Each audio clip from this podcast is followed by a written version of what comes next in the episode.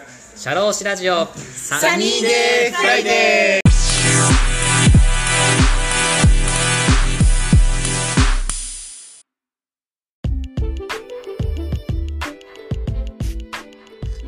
この番組は国内、海外問わず放浪が大好きな国際派社労士 DJ のポッドキャストです。明日から週末だ。とウキウキするようなそんな昼下がりの金曜日の気持ちになれるトーク番組を作っていきます。番組へのメッセージ、ご意見、ご感想、番組で取り上げてもらいたいトピックなどなど、どしどし応募しております。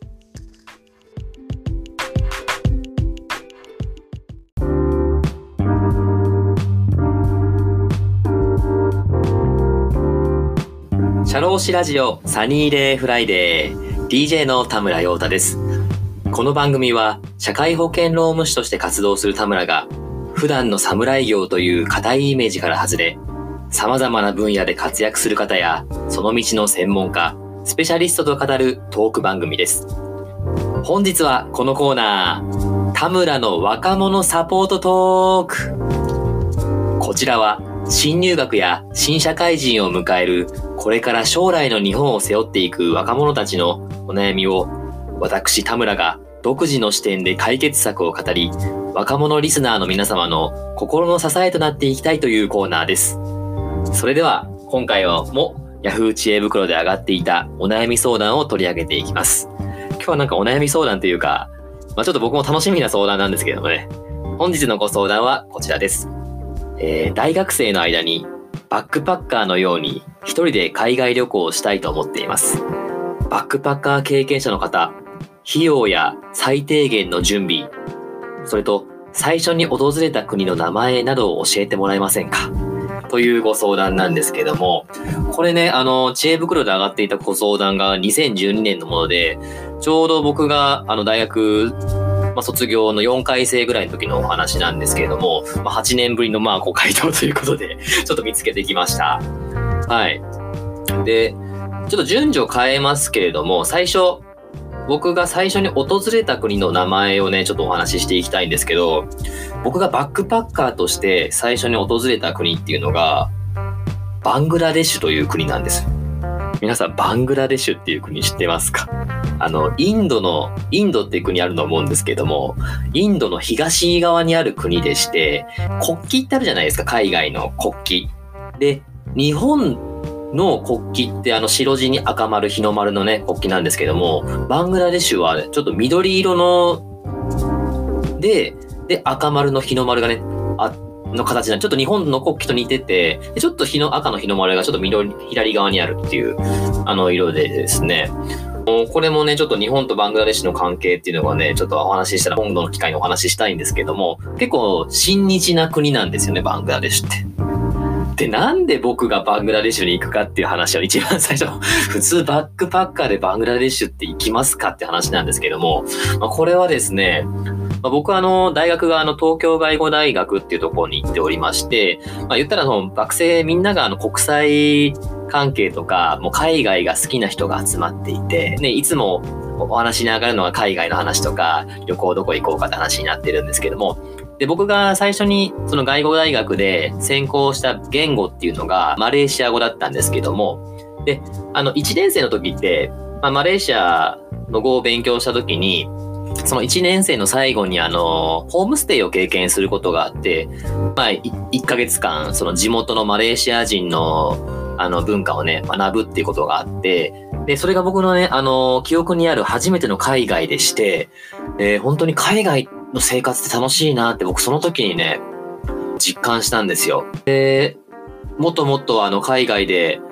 いろんな世界を見てみたいなっていうふうに思っていて、で、僕、そのホームステイ、自分のね、アルバイトで稼いだお金でホームステイのお金を捻出して、で、本当に自分の金で稼いで海外に行って、そういうすごい、すごい素晴らしい経験ができたのがすごい貴重な経験で、で、僕1年生の時にあの部活大学の時にやってたんですけど、もうそれやめて、あの、もっともっと自分で稼いで、バックパッカーでいろんな世界見たいなっていうのを思ってて、ちょうど僕のあの大学1年生の時の、まあ、ホームステイ行った同期もいれば、そのバックパッカーした同期もいて、そのバックパッカーした同期からいろいろ話聞いてたらすごい面白くて、あ僕もバックパッカーしてみたいなってのがあったんですよね。で、2年生になった時に、ちょっと話長いんですけど、その、外語大なん、外語大学なんで、あの、いろんな言語勉強で次にできるんですね。僕、マレー語専攻だったんですけど、他の言語もいろいろ勉強できてて、で、その中で、あの、ちょっと2年生の一番最初に取れる言語で、ベンガル語っていうのがあったんですよ。ベンガル語。東ベンガル語かな？ベンガル語っていうのがあって、要は、バングラデシュで話せられてる言葉と、あと、インドの東側、あの、西コル、西コルカタ州っていうのがありまして、そちらがあの、まあ、バングラデシュと隣り合ってる州なんですけども、そこで話されてる言語がベンガル語っていう言葉で、そちらの言語を取れるっていうことを聞いてですね、あ、ベンガル語ってちょっと面白そうだなって思って、と取ったんですよね。で、その先生の教え方がとても上手くて、なんかあの、まあ、その、まあ、ニューエクスプレスっていうあの自分で勉強して CD 聞きながらベンガル語を勉強するってのがあったんですけど、結構なんかスーッと入ってきて、結構日本語と語順が似てて、あ、ベンガル語って面白いなと思って、あ、ちょっと興味を持ってたんですね。バングラデシュとかそういうインドに。で、まあ、ちょっと話長くなってるんですけど、その大学の同期、まあ僕と同じ言語じゃない違う専攻の子がいまして、彼がですね、彼もその僕がホームステイ行ってる間にバックパッカーで旅行行ってる行ってきたんだって話をしてて、で、彼がですね、その2年生、僕がぜその一番4月からベンガル語取ってた時に、6月ぐらいかな ?6 月ぐらいに、俺、大学の夏休みこの2ヶ月間使って、俺インド行ってくるわって話を聞いたんですよ。で、ええー、と思って、僕ちょうどその、その、ホームステイから帰ってきた時に、バックパッカーしたいっていう気持ちがすごい高まってて、で、まあ、沢木幸太郎さんとかの深夜特急とか、あとはあの、高野照子さんのガンジス川でバタフライとか、そういうバックパッカー系の本をずっと読んでて、で、インドっていうのはもうバックパッカーの登竜門だよっていうのをね、すごい僕の中の頭の中にすごいあの植え付けられてて、そいつが2ヶ月間もひたすらインドに行くっていう話を聞いて、こいつやべえなと思って、いや、なんか俺もバックパッカーしようって言ってんのに、いや、負けてらんないなと思って、で、バングラデシュってインドの隣じゃんと思って、じゃあ、彼がインド行くんだったら俺もバングラデシュ行ってやるかっていうことで、そのまあ、せっかく勉強したバングラデシュのベンガル語をですね、もう初めてのバックパッカーの戦場として使ってみようということで僕はバングラデシュを選びました。で、もう初めてのバックパッカーだったっていうこともあって、バングラデシュはとても壮絶だったなっていうのがありまして、で、最低限の準備と費用っていうことで、あの、お話戻るんですけども、バングラデシュって、あの、世界最貧国の部類に入る当時はその国でして、僕ね、2週間ほどいたんですよ、バングラデシュで。で、まあ、あの、バックパッカーなんで、まあ、ご飯食べたりとか、まあ、宿泊まったりとかっていう費用があるんですけども、僕はあの舐めて、ちょ、当時舐めてたのかなと思うんですけど、僕2万円持ってったんですよね。まあ、航空券抜きですよ。2万円持って、2週間プラプラしようっていうことで、いやいや、さすがに最貧国って言っても過ごせねえだろうと思って行ったら、僕ね、2週間で1万円しか使わなかったです。1万円お釣り来ちゃったというか、1万円両替してねえし、みたいな。現地のね、あの、円、あの、なんですか、通貨がタカ、タカって言うんですよ。バングラデシュタカって言うんですけど、1万円をあの空港で買えて、まあ空港なんてレート悪いですよ。レート悪くてなんか7500タカとぐらいに変わったんですけど、もう2週間で1万円も使わずに最後のお土産いっぱい買えるぐらい余って、どうしようかみたいな。タカなんて日本で買えるねえしなぐらいで めっちゃお菓子買って帰ってきた覚えあるんですけど、それほど費用が安く済みました。で、最低限の準備ってことなんですけども、あの、その当時はね、バングラデシュは観光ビザはね、ビザが必要でして、あの、確かその当時はね、バングラデシュ大使館って目黒にあったんです東京の目黒にあって、その大学行きながら、その、まあ、確か無料だったと思うんですよね、ビザの費用。取って、行ったんですけども、まあね、僕もその時、いろいろ考えるのがめんどくさくて、なんか旅行にあれ持ってく、これ持ってくって考えるのがめんどくさいタイプで、僕ね、最低限持ってったのがね、パスポートと、あの、財布と、あとデジカメやっぱカメラ撮らなきゃダメだなと思って持ってったのと、あと、鍵？鍵っていうか家の鍵ね。あの帰れなかったらまああれなんで鍵持ってって。あとね、学生証。あの学生証のコピー持ってきました。ヨーロッパとかアジア行ったらなんか学生証を持っていくと学生料金で行けるわって話聞いたので、なんか学生証のコピー持ってって、まあ、お金、パスポート、学生証のコピー、カメラ、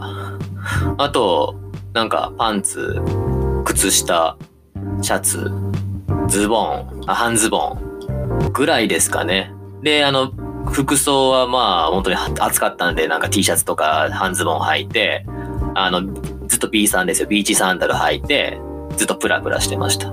で、バッグはそんな入れるもんないんで、なんかボスト、ロールボストみたいなあの、バッグ持って行って、で、ちっちゃいポーチ、その貴重品入れ入れるようなパスポートとか財布とか入れるようなものを持って、ロールボストンとちっちゃいポーチで、もうほんと身軽な感じで行ってました。逆になんかバックパッカーってなんかその身軽じゃないと自由に行動もできないし、なんか思いつきであそこ行きたいなとか、結構いろんな出会いあるんですよね。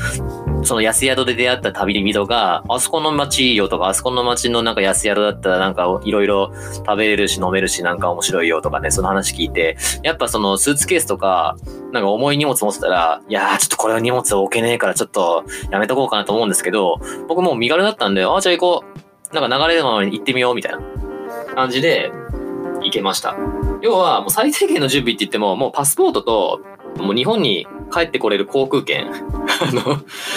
航空券買っといて、と、あとはあれですかね、その航空券を乗る空港までのその地元の、その、まあ、宿があって、そこから空港に行ってから帰ると思うんですけど、そこまでの交通費、まあ、バスとかわかんないですけど、市内バスで行くのか地下鉄で行くかわかんないですけど、まあ、それぐらいのお金と、まあ、あと、ちょっとしたお金ですかね。まあこれも人それぞれですよね。もうお金におか、食事にお金かけたいって人もいれば、あの、宿にお金かけたいって人もいれば、いろんな人がいると思うんですけど、僕は全然あの、食事にもお金かけたいと思わないし、宿にもお金かけたいと思わないし、もうできればもう値切って値切って安宿泊まりてえとか思ってたタイプなんで、そんなでもないし、本当にね、使うもんがなかったですね。もうなんかどっか安宿の出会った日本人の友達とか、外国人のなんかバックパックヒッピーの人と、なんか飲みに行くとか飯行くっていうぐらいに結構お金使ってたんですけど、それ以外は全然お金使ってなくて、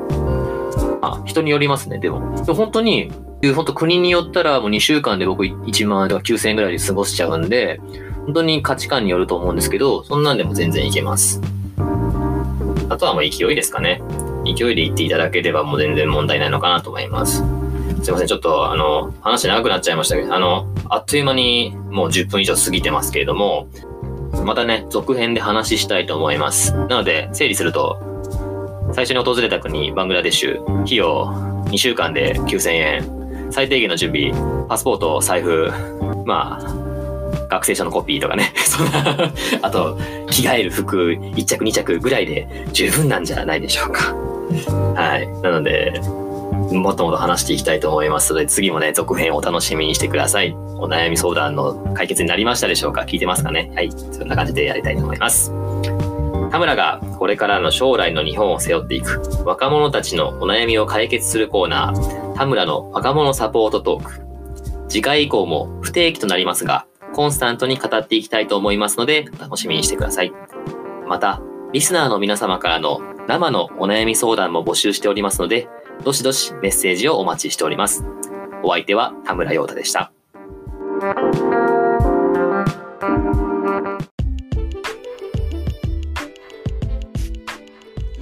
シャローシラジオサニーデイフライデー DJ の田村陽太でした。それでは次回もリスナーの皆様のお耳にかかれることを楽しみにしております。いってらっしゃい